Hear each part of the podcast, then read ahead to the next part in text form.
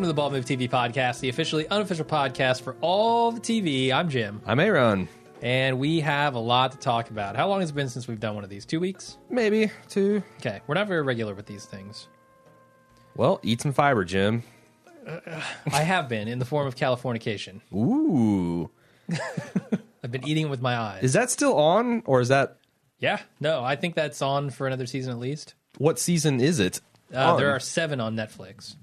I Oh, well, watched that- all of them. That means nothing. So there's an eighth season coming out soon. I want to say yes, but I'm not totally certain about that.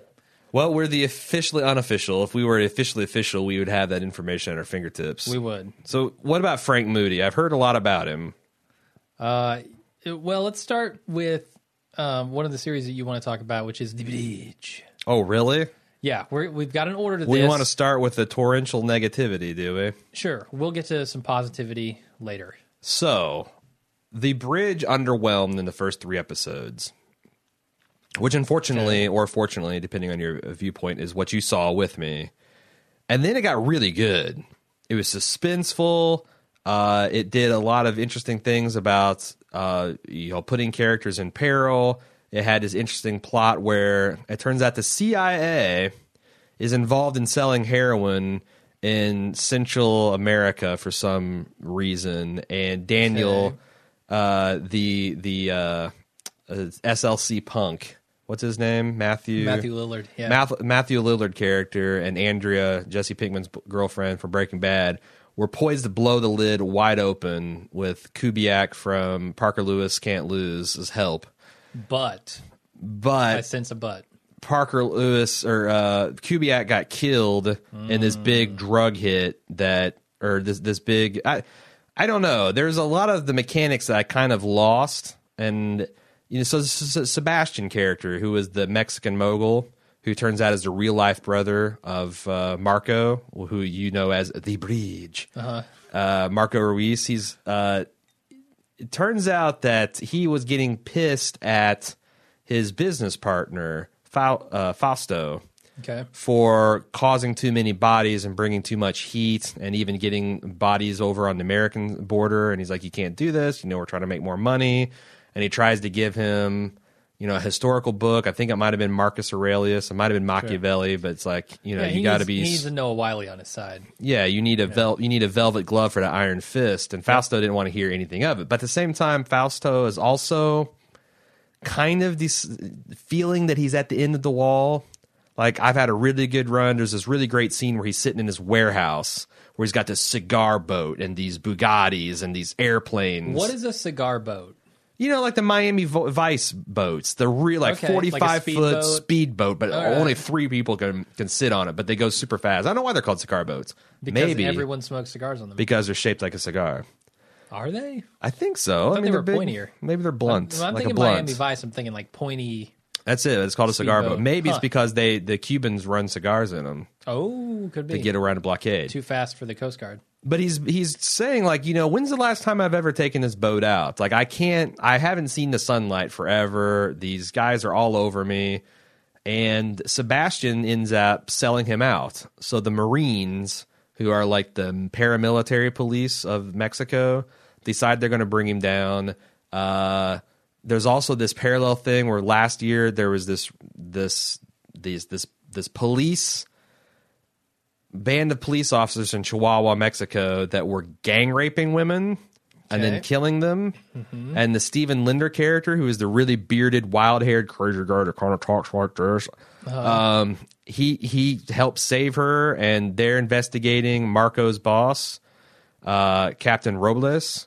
That uh, they're, they're investigating him for this, and the, the noose is tightening around them.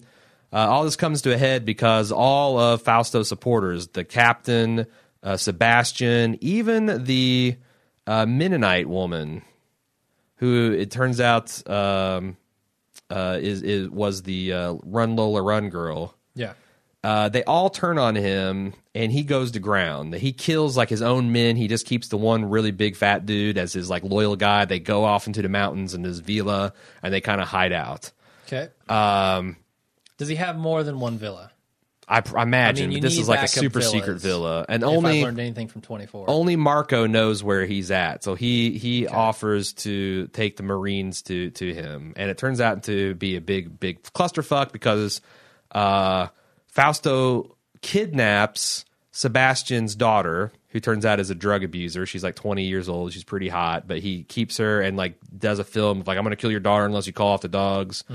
All that shit's going on. It turns out the CIA is hip deep in this uh, heroin deal, and like one of the CIA people, they're saying he's gone rogue. They're like kind of disavowing him, and he's running around trying to kill people. He almost kills uh, what's her face, uh, Sonya, the autistic blonde woman. Uh, nothing, and, but but and, and it, it kind of gets interesting. But then, like I remember in the penultimate episode, thinking, "Wow, there's a lot of stuff to wrap up this season." Like, uh, we don't know what's going on with Sebastian, and we don't know what's going on with the CIA guy. Uh, um, Fausto's in the wind. You know, Marco's captured by him at this point. Uh, Sonya's been hijacked by the CIA people. Hank got shot up in in the big drug hit at this this big ranch thing. Uh, all this shit is going down, and it turns out they did a terrible job of wrapping it up.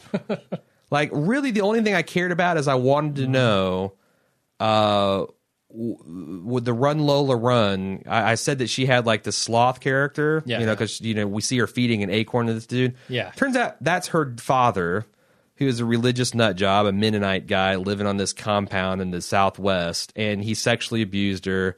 She went to Fausto at some point in her teens and asked that for help the situation, and he kidnapped the guy and turned him into a pet. Like, okay. And you know, you're thinking like, oh wow, this would be interesting. You got a guy who's like on like they imply that they took his testicles off and and they did a whole bunch of psychological and physical torture and that they, you know, kept him in a cage and led him around uh, on a chain. But you never really get to see the guy. When you finally get to see it, he's a dude with a long beard and hair, and he's got prescription glasses. That the pet doesn't wear prescription glasses. He's he's wearing like a, a dress shirt and uh, flip flops and So shitty underwear. slothy enough for you? I Like you want a little more sloth in your sloth? well, I so so she finally because that's the the the hold that Sebastian had over him that uh, during the raid of Fausto's place that he had to leave this guy behind and and Sebastian's dudes got this guy. And that's the only thing she cares about that she wanted to take care of this guy.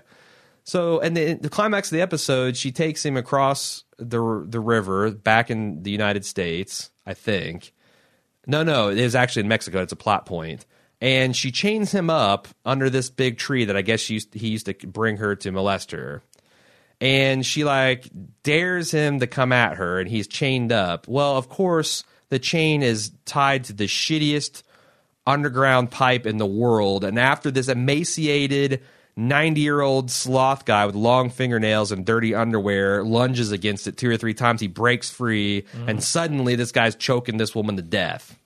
who we've seen killed men, Yeah, yeah. women, children. He's completely got the upper hand on it. Sonya shows up and shoots him Okay. which is Okay. a problem because she's not allowed to use her gun on Mexican soil. So she's, you know, they set up this thing where she's going to lose her job. Um, the CIA guy gets killed. He gets silenced by the CIA. So it's implied that uh, Matthew Lillard story is going to go nowhere. Wait, the big headed CIA guy? No, that's the FBI. You're thinking he's actually FBI. I he got killed a long time ago. This is a, Oh, he did? Yeah, this is a little Okay. squirrely guy that you've never you've never. He, he Yeah, yeah. actually is uh, the father of Nucky on Boardwalk Empire. Okay. Sure. Uh, but nothing kind of it, it kind of ends unsatisfactorily, and they zoom out in the space and they show like you know you know where Sonya was standing, and they keep zooming out, and you see it's like this little bend of the river, and like you know there again, here's T, here's uh um here's Mexico, and here's the United States, and I don't know, man, it just. I don't think it's going to get another season. They're openly talking about canceling it. And I read an interview with Alan Sepinwall where the guy wanted to leave a little bit of stuff more hanging and set up season three more, but the studio's like, you know, we're probably going to cancel you. So he tried to hastily draw things to conclusion, but I don't think anything really was concluded.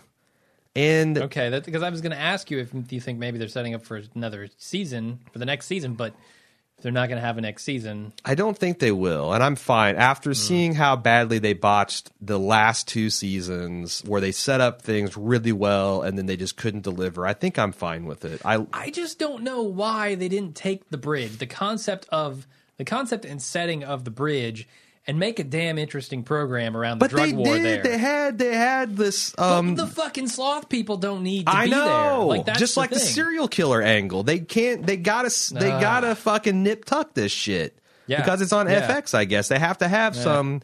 You know, child molesting monster, literally monster man who's not that scary. He's literally an old dude in prescription glasses and dirty underwear and flip flops. I find a, a an interesting, nuanced story about a very pertinent issue much more interesting than some fantastical bullshit.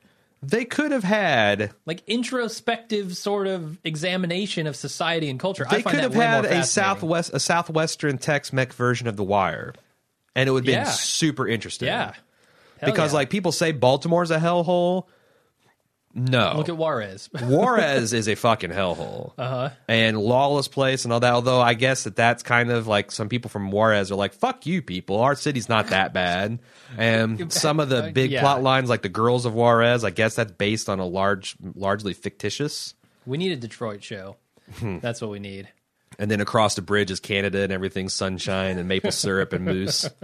Uh, yeah, that Canada should bridge it up and have Detroit be some fucking They should. RoboCop 2050 mutants running around in Ford Tauruses. That would be pretty funny. But no, I just Yeah. felt like they You they can call it the Niagara Divide. There we go. the characters of Hank, Sonya, Marco, um, Stephen Linder, Matthew Lillard. Matthew whoever. Lillard, Yeah. which um, and I don't know the- which one he is. all these guys are just so good and they can't tell a cohesive story with it. And what I really sucks. don't get, I'm going to be down on Sepinwall a lot this this episode, I'm afraid. Probably. Um he talked about how mythic the confrontation between Run Lola Run and her uh her sloth, which I guess a lot of people didn't get the illusion I was making. Sloth is the the form mutant child of the Fratelli gang from Goonies. Yeah. Um, the, but he's talking about how mythic it was and how it's like an impressive ending. And I'm like, what the fuck, man? This guy's been teased like some kind of. I was expecting like the master from the strain. This is some old dude in glasses that that like I could see as soon as she chained him up to those rickety pipes. Oh, this is gonna break. And the Yeah. fact that he gets the better of her, just no, it's terrible. It was terrible. it was terrible. That's unfortunate. I'm glad I didn't stick with the bridge. I The other thing is I that the whole that it wasn't- Uh-huh. relationship with with Sonya and the brother of the person that killed her sister, Yeah, yeah. that went nowhere. It turns out that he was sitting on the knowledge of he deeply suspected as a teenager, as a 12-year-old boy that her his his brother had killed somebody. Okay. But he wasn't sure where and if that happened. And as a as a man, when he met Sonya and he saw the drawings, he knew like he was drawing stuff like a water tower that had like weird symbols. You you didn't really understand that looking at it, but he knew where those locations were, and he found the body. And he's like, you know, I kind of Oh, knew that he might have killed, and everybody's pissed at him. Why didn't you say something? My sister's like, he was twelve fucking years old, man. Like he's not encyclopedia. I was like, I that didn't go anywhere, and then she kind of dismissed him. We never saw him again. Uh, you know, her and Hank had a big blowout, but then Hank almost got himself killed, so that was all bridge water under the bridge. I was just super after them really ratcheting up the tension. The last episode, and to a lesser extent, the last two episodes really screwed the pooch. And you're right not to stick That's- with it. That's unfortunate. That is unfortunate. It would have been a really unprecedented hour of negative podcasting had I kept had we done the full season. and this was only 10 minutes of negative podcasting. Hmm.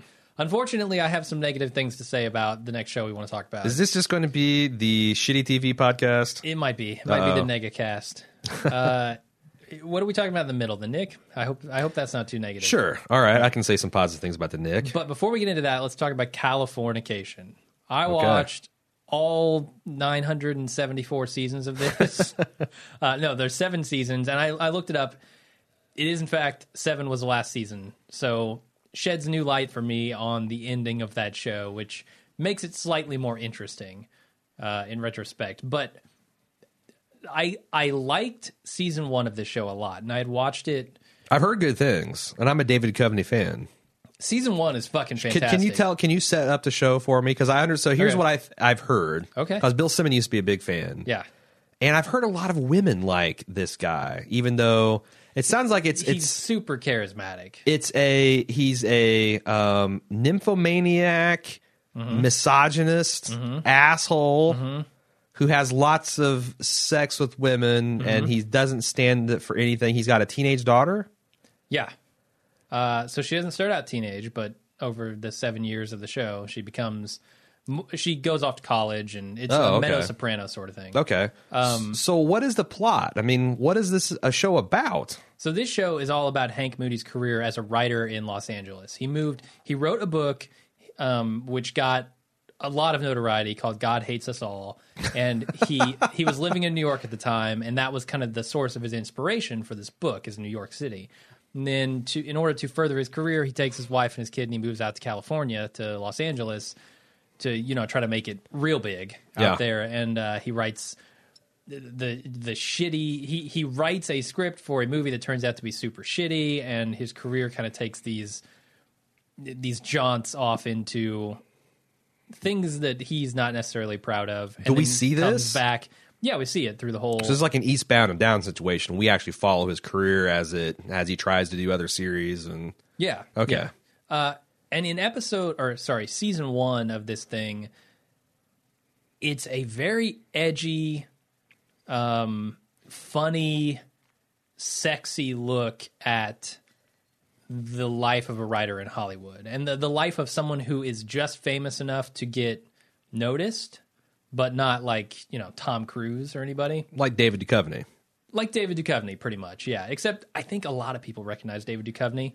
Being X a Files writer, is big, sure. yeah, being a writer, not a lot of people recognize his face. Um, but it, I, I think maybe more people recognize him than might in the real world. But it's TV. Okay. But season one is fantastic. It is funny. It is the character himself is haunted by a lot of things that are very interesting. Uh, and I, I loved it. I watched through season one about a year ago, and I said, okay, this show is really good. I'll come back to it when I have time. I came back to it. I watched seasons two through seven, and seasons two through seven are a different show. Seasons two through seven are weeds with more sex. Like uh, one of the things that has always been true about Hank Moody is that he is an alcoholic. He drinks constantly. He smokes constantly. He is, you know, what you think of when you think of a gritty writer. A gritty Smokes author. like or smokes like Smoke cigarettes. Okay. Uh, he also does partake in drugs from Okay. time to time, but that's not really his vice. His vice is cigarettes and alcohol and All right. sex. and sex. Like lots and lots of sex. There's tons of nudity in this. It's a Showtime show. Uh-huh. David Duchovny, who famously is from Red Shoe Diaries, like way back in the sure, day, sure. uh, he is no stranger to the nudity on his shows. So Uh-huh. uh, works out for him, I guess. Sadly, not as much nudity in the X Files. No, no, there's probably none. But yeah, seasons two through seven just devolve into not necessarily cliched characters, but really ridiculous, over the top caricatures of people in Hollywood. And hmm. he has a the friend named Charlie Runkle, who's like his best friend and his agent and his manager. With a name like. Runkle, you can't go wrongle. everybody calls him Runkle throughout the series, but he is. If David Duchovny is the uh, D- David Duchovny is nympho light compared to this guy. This guy is off the rails nymphomaniac. Sex is all he thinks about at all times, and Really? it causes his life to devolve into this chaotic mess of bullshit and semen. Like it's it's horrible. So it's like a Metallica cover, like a mid '90s Metallica cover. Pretty much, yeah.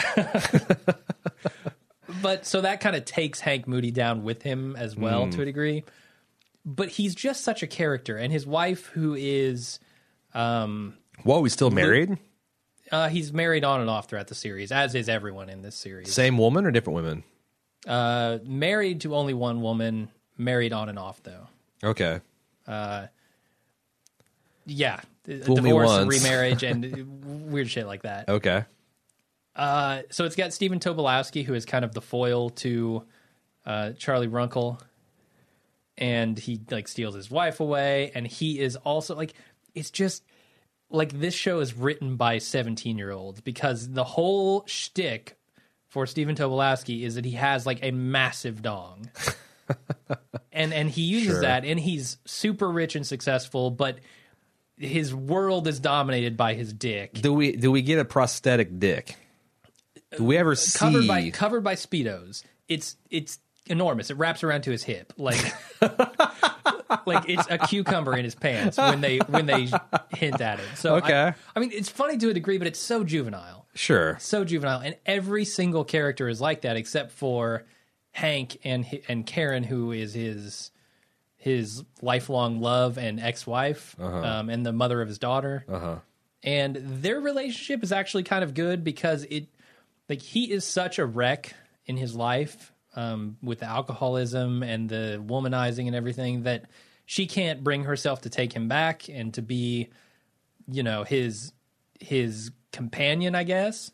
But they're stuck together through this daughter um, and that keeps them gravitating around each other and by the end of the series i mean i'm whatever i'm going to spoil the end because i want to talk about it Uh oh. Um, Flip off. in the context of what I thought when I thought there was maybe a season eight versus Uh-huh. now what I think, it doesn't end in a cliched way. So I kind of, if if there was going to be a season eight, I was worried that it was going to be a Friends ending where it's like, oh God, of course they're going to get together and like they've been hinting about this for eight seasons now, uh, that sort of thing. The way they end this thing is that Hank and Karen like come to an understanding where where Karen says you're just I can't take you back. You're too much of a wreck.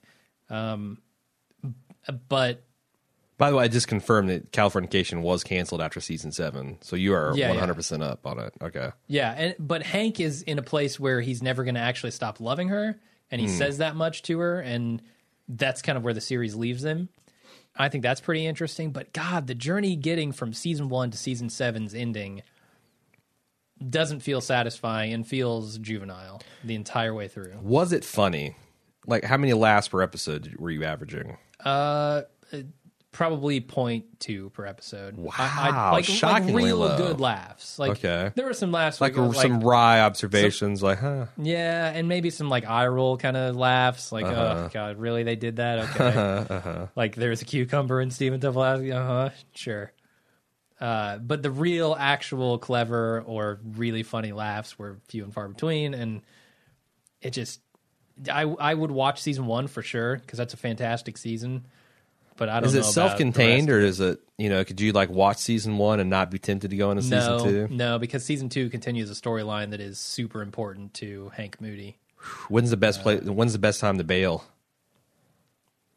Is there is a clean bailing point? That storyline doesn't come to fruition completely until like season five, oh. because the character, one of the characters involves, leaves for a long time on a book tour and then comes back in season four or five. So you'd have to watch the whole thing to really get anything satisfying out of it. so you're saying the only way to win is not to play? pretty much. But if you do want like some great dialogue and some laughs and stuff, watch season one. You'll be, you might be tempted to watch season two, but I'm telling you, it doesn't get any better. Go on the season wiki and find out how it ends. Pretty much, yeah. Uh, all right. Anything else with Californication? Uh, no, no, I think that's it. So I've been I've kept watching the Knick. Uh, last time I talked, I think I'd seen the first two, maybe three episodes, and I said the thing looked great, had lots of interesting medical gore. It has some decently interesting characters, but I was really bothered by some of the social issues and you know the the, the fact that's like I don't I don't understand it, it doesn't feel edifying to watch this a, a black man be degraded in the medical industry when it doesn't just seem like there's much of a point to it you know? Okay. so um like like you have to have some piece of social conscience to go with that to justify the on-screen degradation of, of a of a person i th- i think. Okay, I probably disagree with that, but well, interestingly enough, um, I don't know they've done a really great job of that. Uh, the character, the the doctor in question, uh, went ahead and founded a a Negro hospital under in the basement of the Knick in secret. Okay. Where he was seeing people. The underground hospital. He was buying medical supplies and doing some, you know, taking of the upstairs supplies. Uh, but he's like he he, but he's doing a bunch of stuff like he converted a vacuum sweeper, a very early vacuum sweeper, into a blood suction device. He pioneers a new technique to repair okay. hernias that has like uh, the mortality and failure rate of the existing surgical hernia repair was like 50%. This hmm. is down to like 0.5%. And wow. that was because the guy wouldn't follow the instructions not to lift heavy things after he did it. Blew his ass out. So at, at, in one episode, the main character played by uh, the uh, Dr. Thackeray, who's played by Clive Owen, uh, is there late at night like he always is. And, and he basically smokes opium, does. Um, Chinese whores and shoots up cocaine between his toes. Uh, That's his life. Sounds sounds right. Yeah. He hears some stirrings and goings on down in the basement, and he goes down there and he blows the the the the lid on this operation wide open. And he hates this guy because he's been, you know, I explained how the liberal family that owns the hospital forced him to take this guy on, mm-hmm. this black doctor, as his uh, chief resident and uh, he wants him gone. So he's like frothing at the mouth, like, I got you now.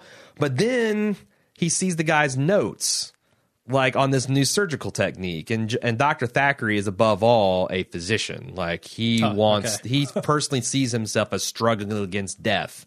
And he's one of the ones at the forefront of this medical technology where we can now give people like like we live in a world where you go into surgery, you expect to make it out. Mm. That wasn't that's like surgery's the last resort. You're probably going to die. Yeah, yeah. But it's better than just dying anyway. Um, it's it's living cadavers. He sees himself as the forefront of that technology. Um, and he sees the guy's blood sucking technique and all that stuff. So he instantly does a 180 and it's like, oh, I see you as my intellectual peer, and now I'm gonna make, I'm gonna have you scrub in and do surgeries with me. Um, the other chief mes- medical re- resident hates it. He thinks it's terrible. Uh, he's got a plot where his his child dies of meningitis. There's a lot of interesting historical stuff, like the real life typhoid Mary, mm-hmm. uh, whose name was Mary, and she was a cook amongst all the wealthy upper class people uh, in New York City. And you know, getting uh, this particular disease as meningitis, and I forget the, the, typhoid fever was like a immigrant disease. Okay, it's something that only the lower class people got, and it kind of bred in in by not washing your hands and doing filthy stuff like that.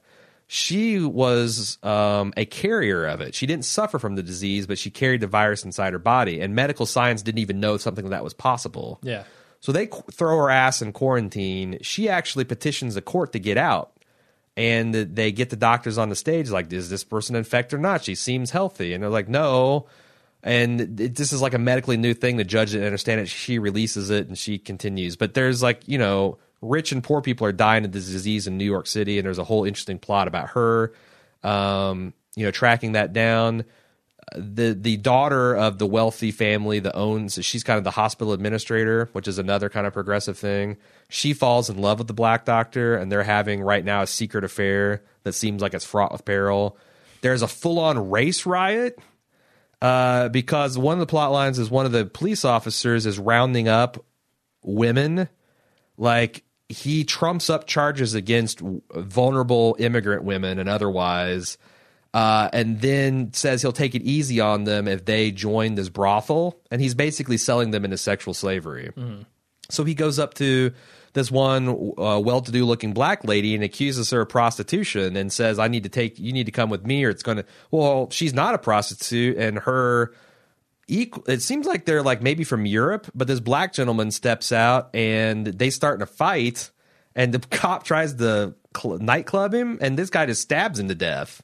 Okay. Uh, so the all white, all Irish Catholic police force is now on the lookout for a black man that's stabbing, and they're just basically indiscriminately, the entire white community in New York City is rioting.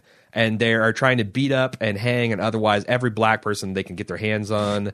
The wow. Knick is forced to like take all these black folk in to like shelter them against the will of the administrators. Um, mm they're trying repelling crowds, trying to keep them out. They're they're actually um, dressing these folks up as cadavers and corpses and moving them, you know, through the street because someone stole their horses for their ambulance. Wow. So it's kind of interesting how they're showing a little bit more of the societal's attitudes and you know how I guess Dr. Thackeray is kind of operates on a maritime. He's still a virulent racist. Mm-hmm. it's just that this particular I kind of felt like you know in Django Unchained where you had Leonardo DiCaprio going on and on about how Django was an exceptional Negro. Yeah, yeah, yeah. It's like that. He's not less of a racist. He's just seeing this guy excel in the situation, like, oh, you're the one in a million. Yeah, he thinks it's the exception rather than the rule. Yeah. So it's, I still don't know about that, but the show continues to be comp- so beautifully shot, and they have these really interesting cameras. Like a one to two minute single shot take of a surgery is the norm.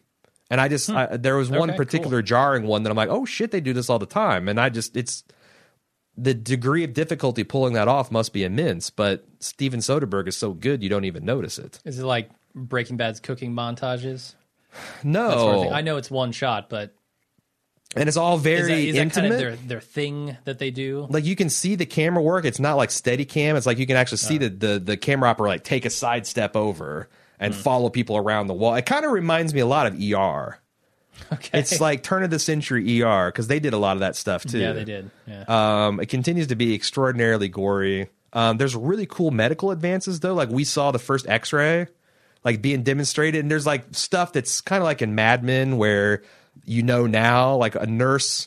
Uh, the guy's no, like, no. the nurse is like, "Can you do me, doctor?" And he's like, "Hold this plate. now let me fire up, fire up the magnetron." And you see this fucking Uh. radioactive thing, green, glowing green, and they're all just standing around it, like a dozen people. And he's like, "Now wait for forty-five minutes." Like everyone in this room's being blasted by gamma radiation for forty-five minutes. Like skin is burning. you've got breast cancer, and you've got testicle cancer, and you've got lung cancer. So it's like there's some grim moments of humor around that stuff. yeah, yeah. Um, but uh, you know the main thing where Clive Owen, who is like 50 years old, is fucking like a 19 year old nurse, and he's got her like she's well on the way to being hooked to cocaine. That so the the, the latest plot line is the Spanish American War is dried up the supply of cocaine in the country, and Doctor Thackery is having these extensive cocaine withdrawals, and they it's interesting because the way they film it, like this whole episode, they just film Clive Owen's sweaty face and maybe ev- occasionally they'll tear the camera off to look at something he's supposed to be paying attention to.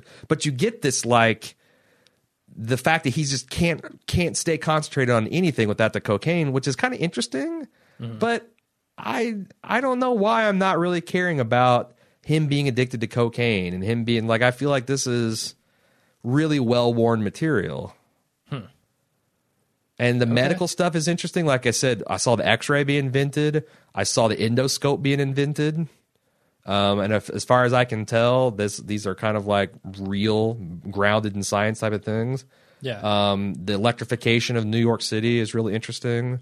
Uh, the ins and outs of the, you know, I I, I thought I said about that. They're the two most interesting characters are the head ambulance driver who shows up the ba- you know the accident scenes with a baseball bat and beats the other ambulance drivers off. yeah. and a nurse Mercenary ambulance drivers. and a nurse that performs abortion. Uh, no, not a nurse, a nun that performs abortions, and they continue to be super interesting characters. Okay. But yeah, I don't, I don't know. Um, I think it's worth watching, but I could see if you're a minority, it would just drive you up the fucking walls. And if you're if you've seen anything like what was that Nicolas Cage movie about the ambulance driver? Oh, Uh, it was a Scorsese film about him kind of being addicted to drugs. It's it's that's this film. That's this this show. I think shit. I can't think of the name of that, but I saw it way back in the day. it's like something about a heart attack or one minute or Yeah. gone in sixty seconds. That's what it is. that was it. Yeah. That's how long you got to revive a heart attack patient. sure. But so again, I, I I like it. It's definitely something I love watching on Friday. Uh, I wish Max Go had a PlayStation 3 client or a smart because I have to watch. I, I've got this convoluted thing where I either tape it on my DVR, which my DVR. I don't. Why don't I tape it on my DVR? I think there's too many other things that are recording and it never does Oh, it yeah, properly. Yeah. Is it a Sunday night show? No, it's Friday. Oh, well, what the hell do you have recording I on don't Friday? know. There's a reason why it's the recording stuff is not working.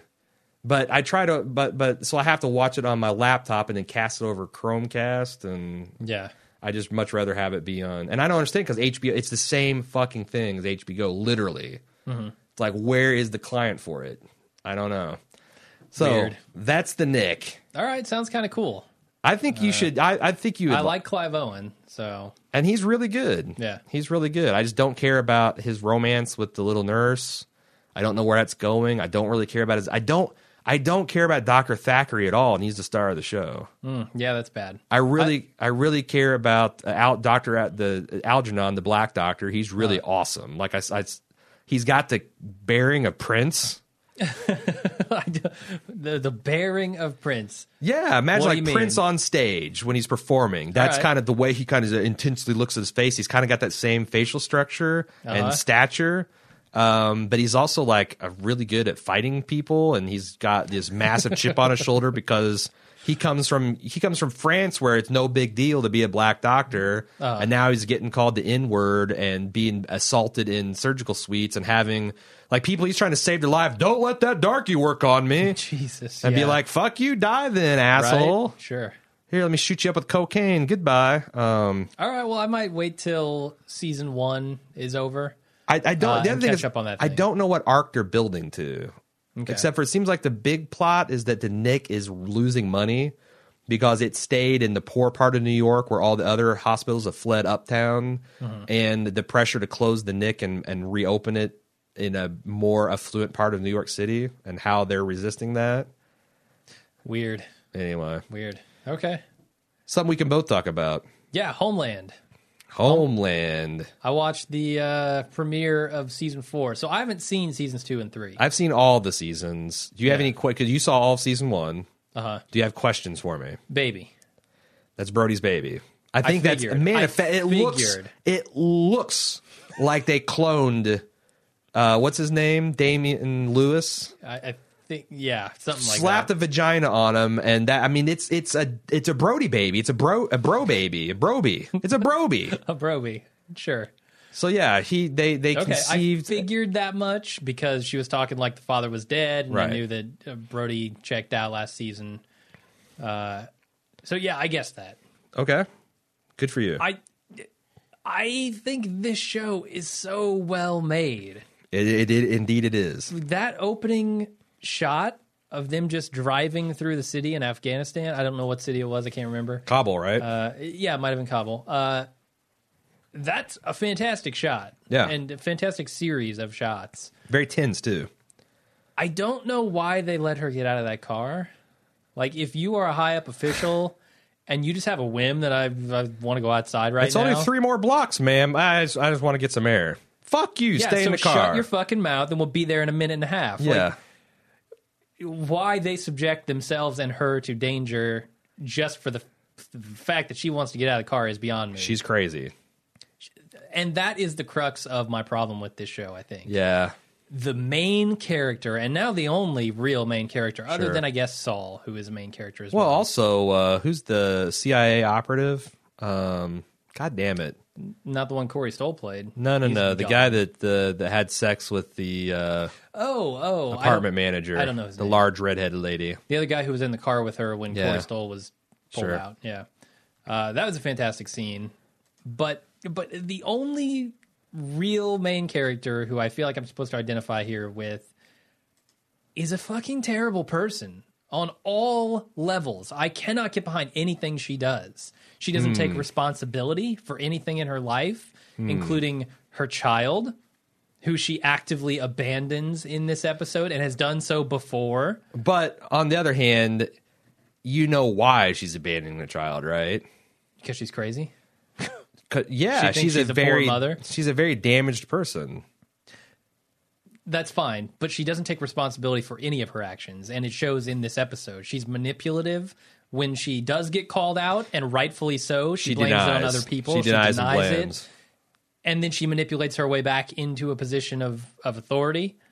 Uh, she's crazy, Yeah, no, There's she's that. she has a clinical. She's like bipolar. and it is it, it is completely outside the realm of possibility. I think that someone could be so high up in the FBI or CIA or whatever she's in, Homeland Security, I don't know, and be a certified lunatic.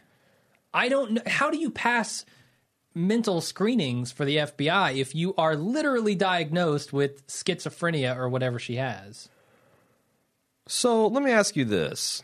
Let me ask you something in my best Shane. Okay. Uh, how is she different from Don Draper or Walter White as far as terrible human being scale? So Because I feel exactly, and, and, and Alan Sepinwall went on a goddamn tear about this season of Homeland for largely the same reasons. I think there's a scene where she almost drowns her baby. In fact, she starts Yes. to do it and like snaps out of the fugue state. Yeah. And he's like, I just can't get behind this. I can know nothing she does can possibly be worth watching her. And I'm like, how is that anything different than what Walt has done on many occasions in Breaking Bad? And he's compelling and she's just a crazy lunatic. Is this is this unconscious sexism on our part or is there a fundamental difference between her being really really really good at her job and having all the cards against her superiors and Don being really really really good at his job and having cards against his superiors? I don't I don't think she's really good at her job. In this episode, she bombs a fucking wedding because she had faulty she didn't have any intel. Like Well- do, do we know that he's in there? No, but we think that's his car and it's been spotted at another place and go ahead and bomb the fucking thing. Well, but this, this it led to like 30 successful hits. This this this source that Corey Stoll had, who I thought he did really good work in one and a half episodes. Yeah, yeah. Um definitely. It, it was it was solid, and that was another thing. Like the geopolitics, I had a hard time with because when characters were saying, "Well, you know, he's a known terrorist. He's the most wanted man in the United States." You're at a wedding party. What do you expect? I was kind of like, "Yeah, That's faulty reasoning. Nah, but that's that's I I kind of get ex- behind that, but then when you see it from the uh, the other side, it's like, yeah, I mean, it's it's Well, that's the- hard to say one way or another when it comes to that region and what to do about it. Honestly, Sure, and that's the purpose of the show, and that's the part where the show doesn't fall on its it face. does really well. I think it does fantastic job of showing both sides of this conflict. Whereas if you take a look at something like 24, 24 Oh, is God. a joke of an American flag waving, Yeah. trumpet playing asshole. if Like, it if it remembers to make a point, it will forget it the next episode. It, it will inevitably, and it'll justify it saying it's all for America. Because because fuck everyone Uh-huh. Fuck else. yeah. Whereas Homeland takes a very nuanced approach to. I I love how they juxtapose. Is her name Carrie in the Yeah, show? What's her name? Carrie. Uh-huh. blowing up this wedding uh-huh. and taking an Ambien and putting on her mask and falling asleep that night Uh-huh. with the vision of these people scrambling through the rubble trying to find their lost their lost and dead loved ones. Sure.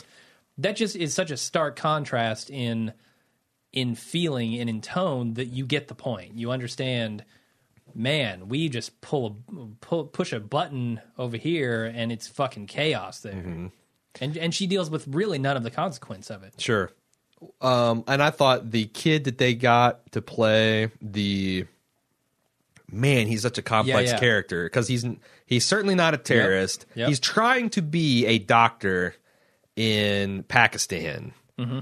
But his uncle is this chief terrorist guy. He can sees both sides. Like, you know, uh, he was at the wedding. He survived miraculously the event. He's got his uh, he's got a shattered iPhone with video evidence. His friend steals it and posts it. His sister and his mother died in that attack, by the way. and he doesn't want. He's like, look, this nothing good will come from po- publishing this video. And he's the kid from Life of Pi, and he just Oh, he is? yeah, Okay. and he just cr- he crushes this role. He does. and he's p- torn between these guys, like this these political dissidents, like a, you know, America's got to pay. We got to post this to YouTube, post to YouTube, and now there's some shadowy Islamic fascist movement that's trying to silence him. Because I Yeah. guess they're working for his. I don't know exactly what's going on with that, but he is great at being like. And at one point, even the CIA guys like, yeah, they interviewed him. He's not a radical fucking Yeah, he's Islamic reasonable. fascist. He's reasonable. Like I can't believe it. Uh-huh. which is kind of social commentary up there as well. Yeah, sure. Contrast to Carrie, like you know, well, bomb the wedding, YOLO.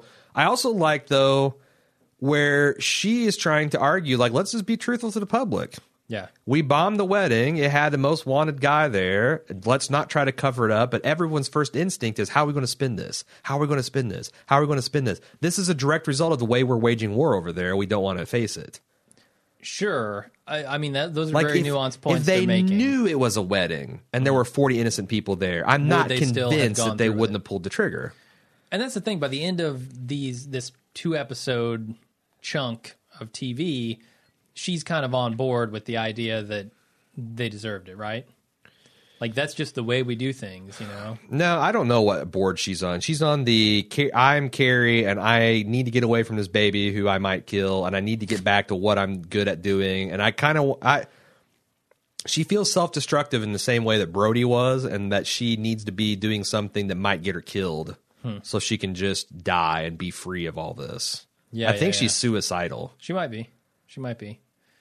I don't know. It's it's a great show with a character I don't give a shit about at the center of it. That's the problem. I like Saul a lot, Yeah, Saul's awesome. and I I feel for His him. I- beard.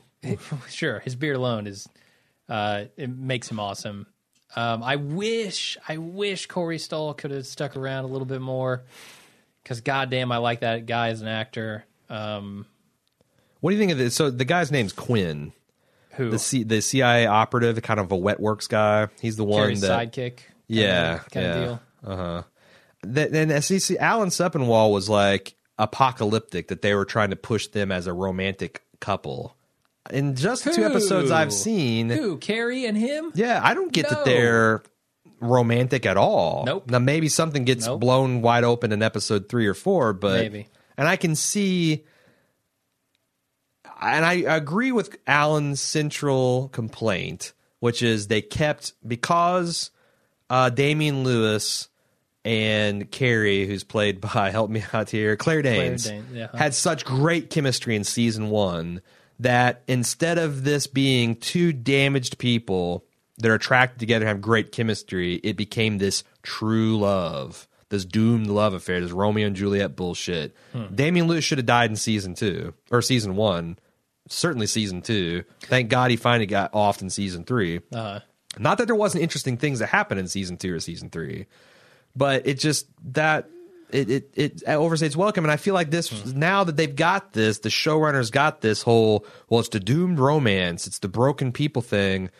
I will be very disappointed if they feel like they have to put Quinn and Carrie together, Yeah. to keep satisfying that segment of the audience because that's not what's interesting about this show. it is not.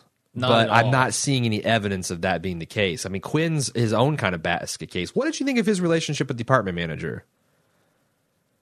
Um, Did you first? There's It's- there was talk about speaking of double standards involving sexism. There was Mm-hmm. talk about the fact that he was arguably raped sure. by the apartment manager. Super drunk when He was so drunk he couldn't stand up. Yeah. They hooked up. On the other hand, it does seem like he was completely consensual in their lovemaking. Sure, but had he gone back and said, "Oh, she she took advantage of me. I didn't consent to that." Uh, I, I mean, That's problematic. That's why it's like It I was saying on a. Facebook thread. That's- That's why you don't have drunken hookups with strangers Yeah. because you open yourselves up to that kind of thing happening. sure. I feel like he gets uh, a little bit of a bit of a pass because he's a guy and he always wants to have sex anyway. So Well, but that's what I'm hooking saying, like, if- like if- that's a little bit of a double standard. If certainly. if Carrie was in Quinn's position and yeah. some big fat dude came in there and had sex with her, Uh-huh. I believe the internet would be spending a little bit of time discussing that scene. But because it's a they dude, definitely would. that's because it's a dude that can beat the shit out of people. They're not, and I don't. I don't. know. I mean, I kind of don't have a problem with that, but I can't articulate why. It is a double standard, absolutely. but it's kind of the double standard I'm cool with. Like it's like like there's guys saying that the Ray Rice seal where he punched his girlfriend because she came at him and tried to slap him. Mm-hmm. Well, yeah, don't punch, dude, don't slap a guy. Don't start a fight. You can't win. It's like I agree. Don't slap a dude. like if my agree, kid comes up and either. is my kid comes up as angry and he punches me in the gut. Do I just level him? no, Like there is some disparity between there is. The ability to be. T- I don't know. I, I there is that's problematic, but I, again, I and maybe I'm I'm that's part of my sexism showing yet again because I also think Maybe I think some of this stuff about Carrie being unlikable is a little bit sexist too. I don't know, man. I'm not if I- calling you sexist because I see yeah. what you're saying, but it's hard for me to articulate the differences between her and a Thackery and a Don Draper and a Walter White and a Tony Soprano. She's crazy. She's literally All those people are- literally crazy. But I mean, she's diagnosably, medically treatably crazy. So that's the thing. Like, if she wasn't bipolar and that wasn't plotline, she would, I would be, looking more into her motivations. Like, why is she doing this? Is it because, like, here it all seems to be blanketed away. You do realize that the crazy woman is its stereotype of its own. Uh, yeah, yeah, but not typically diagnosable. I, right? I'm, what I'm saying is like, is that a fig leaf on it? Uh, maybe. I, I, I just wonder. I don't know. yeah. Like I said, it's perfect valid to hate Carrie Mathison. She's I, designed to be hated, but I think So is in- Walter White yes, at the end, but not at the beginning. Like, Yeah. I don't. I don't know if that's different. If maybe that. I don't know that knew Carrie she was, hateable at the beginning either. I don't think she was hateable at the beginning. She was definitely crazy at the beginning. I mean, Yeah. even in season one, we got into her crazy Yeah, quite a bit. but she was. I, you know, Sepinwall said that she was treasonous and this and that in season three. I thought season three she was fucking heroic. Hmm. I did like one of the big plots was that she she went along with a CIA plan where they did a false flag operation where they committed her to a mental institution Okay. as revenge for her leaking something to public for the sole purpose of getting a rogue terrorist organization to try to recruit her as an asset. It turns out she voluntarily went through all this mental and emotional abuse, and it was extensive, all for her country. And you didn't find that out until like two or three episodes, and I thought it was brilliant. It was, and it was, it, it was really, really brilliant how they handled it. And I feel like that's the kind of stuff you get a fucking silver star, intelligence star for. You don't. That's not Yeah, yeah. treasonous behavior. Hmm. She was only doing that as a direct, as as a as a deep cover operation. Yeah, yeah. So I I don't know. I was really earing. Yeah, there's a line on those deep cover operations, though, right? Like, I was watching a documentary on Hell's Angels. Like, you can't Sure. kill a dude Sure.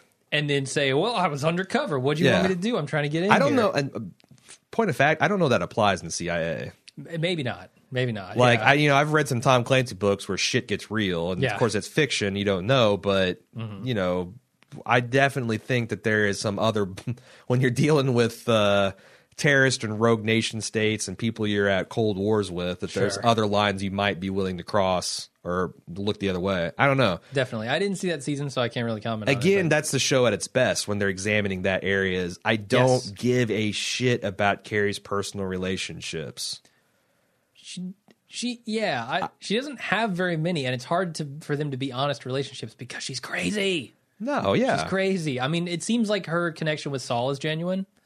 That's the one I like, and that's the one that's been through multiple seasons now.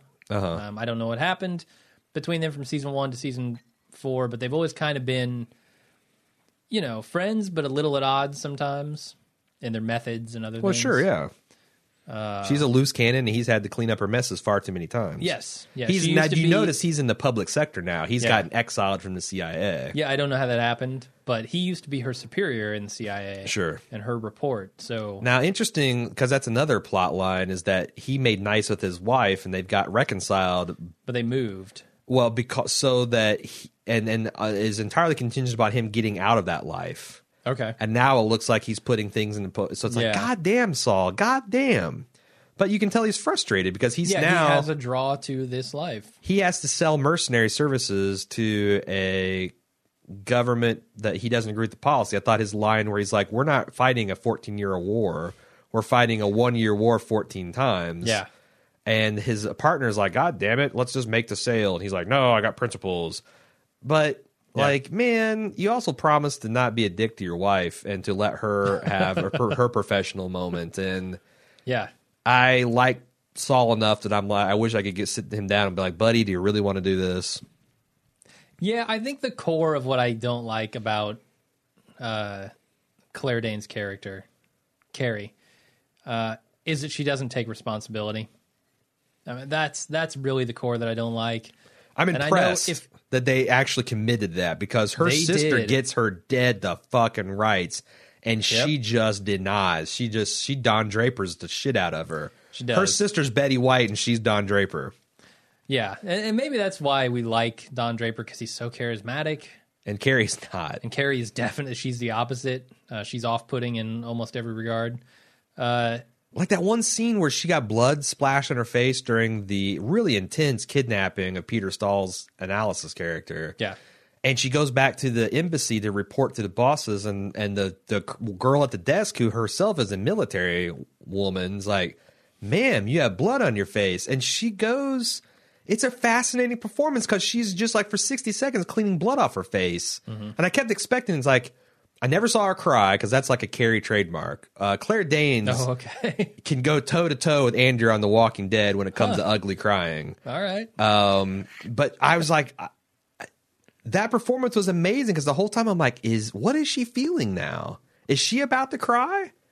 Is she I felt like upset she was that more blank than anybody else. Like disassociated? Like Yeah. even Peter Quinn, who's a bad motherfucker. Who is that? He's the guy that needed a moment in the car after Okay. that raid. He's her, Sidekick man, yeah. yeah.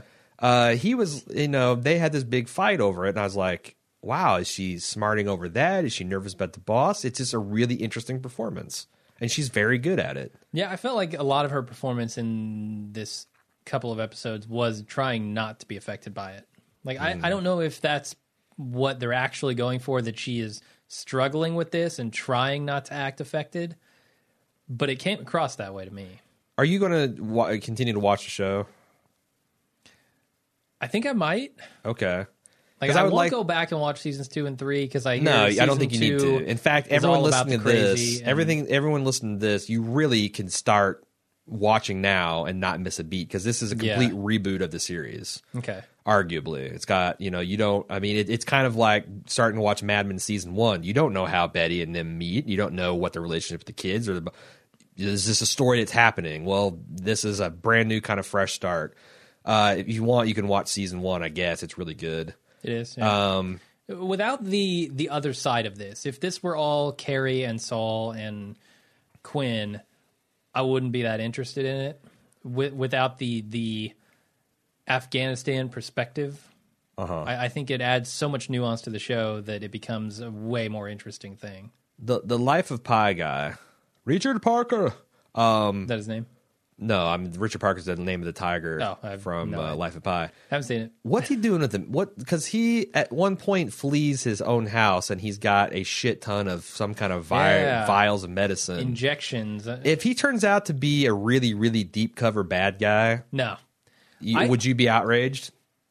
i'd be pretty outraged yeah i i That's think a 24 move, right? it, totally totally To have the good, reasonable, scared kid that just wants everybody to get along and he's trying to better himself to be actually a terrorist. Yeah, I think I'm hoping that is more along the lines of supplies that he or someone he loves needs to survive. Hmm. Like these are these are insulin shot equivalents um, for for either himself or someone he But loves. those black, ma- black mask guys came to his apartment and he actually said something like, "There isn't anything here. There's no. There's nothing left." But I wasn't sure if they're talking about stuff on a cell phone or that. I mean, yeah, yeah, I'm very curious about what is going on with that. sure. That's the eyebrow raise moment for me in this in this couple of episodes. So, all right, well, maybe we can check in, in a couple weeks, see how we're doing with it. Because I, I, after Sepinwall, and to less, much lesser extent, I thought Dan Fienberg was uncharacteristically trying to defend something against an unwarranted assault by Sepinwall. Yeah. I was expecting to really hate this. I was very entertained by the two hours and Yeah. kind of excited about the rest of the season. Yeah, I don't want to get too down on how much Carrie uh, hampers my enjoyment of the show. I think the show itself is great. I think that character makes it a little more difficult for me to like it. Yeah, and she's going to do terrible things. They're going to drive you crazy, but I I, think it's by design, weirdly. Yeah, And you know how I feel and about- Saul is kind of the balance to that. So Yeah, yeah. No, he's a he's an all over good dude. yeah, Did you see his appearance on the Colbert Report? I didn't. Mm-mm. Where he went on this whole thing because Stephen Colbert asked him about how he'd solved the Middle East crisis, and he went on this like very earnest sounding thing that he was going to after Homeland was done run for run for Prime Minister of Israel. And I like is an, an five minutes citizen? into it, I thought that he was being dead serious, and then it turned out that it was like this, but it was just all off the cuff, unscripted. Mandy Patinkin being a badass Awesome. that culminated in, and Stephen Colbert climbing onto his lap like a child, and and and Mandy looking right in the camera and telling people it would be. He's like, I want you to tell it's going to be all okay, but in mm-hmm. your eyes, I want us to see that you can't that you don't quite believe it, and he did it. It's. I want to see if I can find that clip and put it in the show notes because it's Yeah. it's it's an awesome performance, and he does a great job. Nice. All right, I think that's it, right? Yeah, if you'd like to give us feedback on this or any of the other all the TV podcasts, you can do so at TV at baldmove.com. Uh, if you'd like to support us, there's a lot of ways you can do so. Right now, we're leaning hard on patreon.com slash baldmove because we want to hit that $500 level. We want to get forums going Yeah. for you as the people. Uh, and we've done a lot of cool things. Like we had our first ever lunch with Jim and Aaron, which is a top top dollar thing where we literally uh we we drink some beers and we talk about stuff. We talked a lot about podcasting and technology and independent broadcasting. Uh, we're going to be having the Q and A module for Google Hangouts installed on that, so people can contribute to it eventually. That didn't go so well today, but we're getting the kinks uh, hammered out. But we're going to be doing a lot of Patreon exclusive bonus features over there. So we're excited about that. Uh, you can find all that out at patreon.com slash bald move. Uh, also subbable.com slash bald move. Also, if you want to uh, uh, commission us to do a custom podcast, um, a custom voice greeting, lots of other different custom stuff. Uh, might be a nice present for all the bald movers in your life. Christmas is coming up. Check that out at subbable.com slash bald move. Also, we've got Amazon dot com uh our affiliate link at amazon.baldmove.com you go there everything you buy we get teeny tiny cut of uh lots of new stuff on the Bald Move network. My god. Uh. Eric and jesse and levi are doing gotham. Mm-hmm. if you want to uh check that out uh the gotham blotter on baldmove.com me and cecily of true blood fame are doing american horror story podcast. The walking dead is back. It's coming out Oh. this sunday. We got a big old right. podcast and month of the dead series where you're reviewing we're playing through telltale's view uh, games. You're reviewing zombie movies. We're doing the the the the instant takes we're doing the full podcast i wrote a walking dead book that got- you can get at book.baldmove.com um, it's on amazon for 299 we got a contest going. we got a contest going. tell them about the contest. Well, it's it's just one, 24 hours left. Like if you hear this by Friday afternoon, it's going to be too late. But we're giving away two sets of VIP passes to Walker Stalker Con, where we're making an appearance in Atlanta, October 16th through the 18th, I think. In Atlanta. Seventeenth through the nineteenth, absolutely. There you go. uh, we're going to be there. We're going to be doing a panel on Friday and a meet and greet with people afterwards. It's going to be a lot of fun. It's a great way to meet the Walking Dead crew and cast and all your fellow fans and do a lot of zo- really unique zombie merchandise opportunities. To enter the contest, you got to go to patreon.com slash bald move or subbable.com slash bald move. Subbable.com is a free registration. And then you got to send an email to watching dead at baldmove.com. I just assume enter everyone on Patreon and Subbable, but it'd suck to give someone these sweet VIP passes that can't even get to Atlanta. Yeah, yeah. So please, if you can, if you think you can get there, uh, go uh, sign up and then go to uh, send an email to watchingdead at baldmove.com. Or we're going to be doing other contests throughout the month. So month. go sign up anyway and wait until our other contests. We'll have a new contest out on Tuesday where we're going to be giving away your choice of Walking Dead. Eh, let's go ahead and your choice of season and your Yeah. choice of format, DVD Blu-ray of The Walking Dead. We're going to have a Funko Pop Walking Dead figure.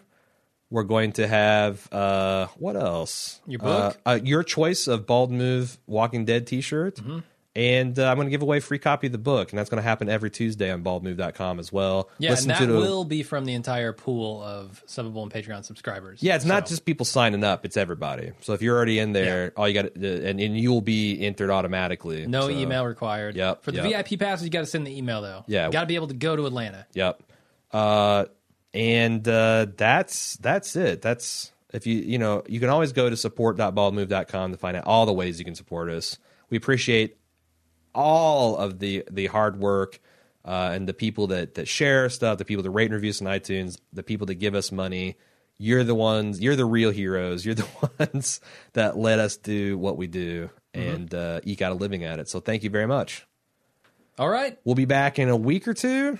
for an, another installment of the Bald Move. Uh, there, we actually have a new feature, uh, calendar.baldmove.com, mm-hmm. where you can see all of our release schedule. If you want to know when we're live broadcasting those Let's Plays, you want to know when we're doing uh, broadcasts of uh, Instant Cast, you want to know when we're doing a Bald Move TV, check out calendar.baldmove.com for all the latest. Okay, sounds good. We'll be back uh, a couple weeks, one week, who knows. But until then, I'm Jim. I'm Aaron. See ya.